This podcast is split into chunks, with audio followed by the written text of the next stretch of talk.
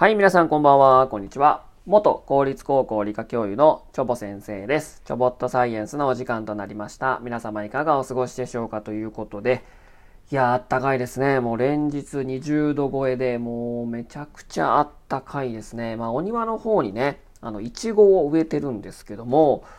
本当にね、気づいたらですね、花も咲き、もう実ができてね、あとは色づくのを待つだけといったところなんですけども、本当にね、真冬に植えたんですけど、これほんまに大丈夫？生きてるっていうぐらいですね、もう本当にね、勢いなかったんですけども、やっぱり暖かくなってくるとね、まあ、植物の方も元気になってくるので、はい。まあ、実をつけたという感じですね、本当に収穫が楽しみだなと思ってるんですけども、まあ、こんだけね、まあ、暖かいとですね、まあ、いろんなレジャーとかね、まあ、出かけることが多いと思うんですけども、で、この暖かくなっていってね、ちょっと木陰で、ちょっと昼寝でもしようかなっていうね、えー、ことを思うと思うんですけども、そういった時にね、ヤシの木の下でですね、寝てはいけないよというね、お話をしたいと思います。まあまあね、まあ当たり前かもしれないけども、まあ身近にあることが一番実は危険がはらんでるよというね、まあ、警笛を鳴らしてくれるようなね、まあ、研究がありましてですね、えー、まあ、南国にね、生い茂るヤシ、まあ、ココナッツつけるのはココヤシというね、種類ですけども、えー、その木陰にね、ハンモックを吊るして、まあね、昼寝をしていたら、ココナッツが落ちてきて、痛いみたいなね、アウチみたいなね、えー、まるでね、アニメとか、えー、ギャグ漫画に出てきそうなシーンなんですけども、これですね、これをですね、もう真剣に研究として考えて調査した方、研究者がいらっしゃいます。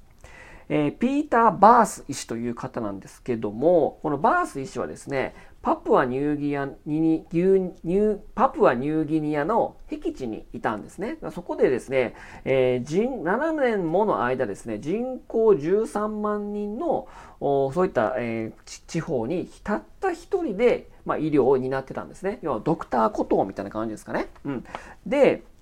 その間ですね、木から落ちてきたココナッツの実により、怪我をする人が意外に多いことに気づいたんですよ。な、怪我しました先生って来たら、どうしたん？ココナッツが落ちてきてみたいな。はい？みたいなね、ことやったと思うんですけど、意外にそういった患者さんが多いぞということにちょっと気づいたんですね。ってことで、本格的にえー、調査をしてみようということなんですね。うん、まあ、ね、一見ね、まあ、笑い話かもしんないけども、意外に多いぞということで、ココナッツってめっちゃ危険なんじゃない？っていうこともね、同時に思ったわけなんですね。で、衝撃が強くてですね、落下してきたココナッツに当たって死んでしまうこととか、重傷を負うこともあると、まあ、いうことなんですね。で、えー、そのためですね、そういったね、ことをもうもともと地元の住民は知ってるので、その沿岸部に住む人、要はココヤシが生えてる海岸沿いとかね、その沿岸部に住む人にしてみればですね、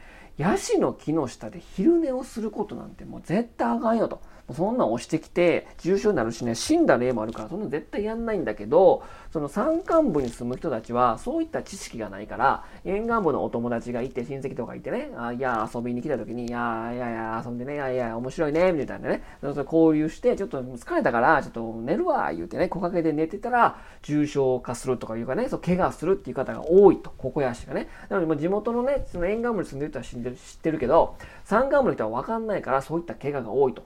いうことなんですね。で、バース医師は、その、まあ、えっ、ー、と、4年間ね、そのココナッツが落ちてきて、ヤシの木の下で昼寝しとって、ココナッツが落ちてきて、怪我する調査をしてみたらですね、怪我で来院する人の2.5%は、ココナッツの落下が原因と分かったと。まあ、怪我でやってきてね、外傷でやってきて、100人中、まあ、2、3人はですね、ココナッツの実が落ちてきて、えー、怪我したよっていう人が来たと。いうことで、まあまあ多いっちゃ多いと思うんですよね。うん。で、中にはですね、その、ココナッツ、まあ寝てると、寝っ転がっっているとですね、頭に落ちてきたら非常に大変でですね、頭蓋骨の内側でですね、出血することがあるんですね。まあ、動脈を打っちゃってね。で、中にはね、解凍手術も頭開けないと、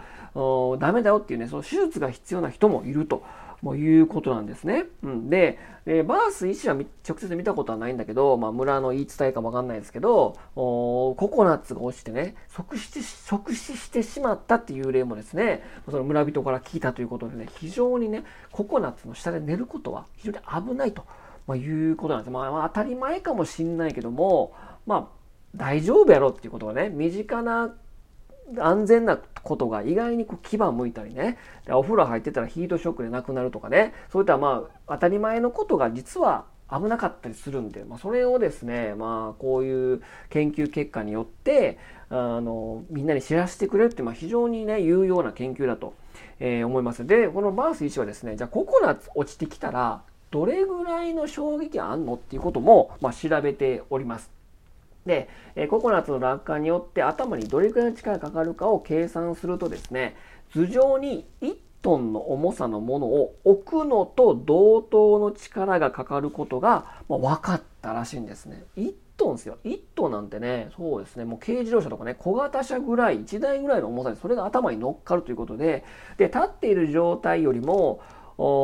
寝ている状態でココナッツに打たれる方が非常に痛いと。うん、そっちのが、あのー、危ないと説明してるんですね。うん。なのでですね、まあこれね、うん、確かにまあ笑い話かもしんないけど、いや、寝とったらココナッツ追ってきたやで、みたいなことの笑い話かもしんないけど、まあ、非常に危ないってことなんですね。で、バース医師はね、こういうこともね、えー、カナダの医学雑誌に、えー、インタビューで答えております。私たちからしてみれば、笑える話かもしれませんが、毎日このような怪我の手当てをしている身からすれば、全然笑える話ではないのです。ということに、まあ、突き刺さるね、お言葉を残しておられますけどもね。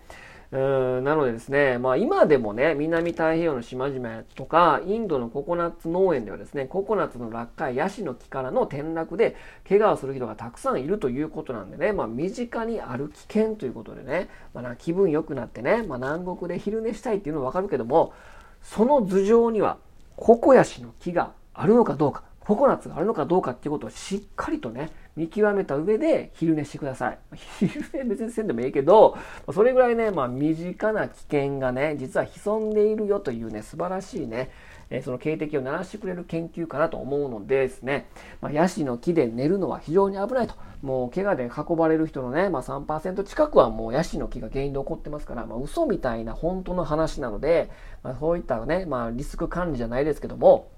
まあ、ヤシの木で寝ない方がいいよと。1トンの重さのね、えかかりますから、ぜひね、皆さんね、えー、気をつけてくださいと。まあ、身近に危険は潜んでいるよということをちょっとお伝えしたいかなと思いますので、今日はこの辺にしたいと思います。それでは皆様さようなら。バイバイ。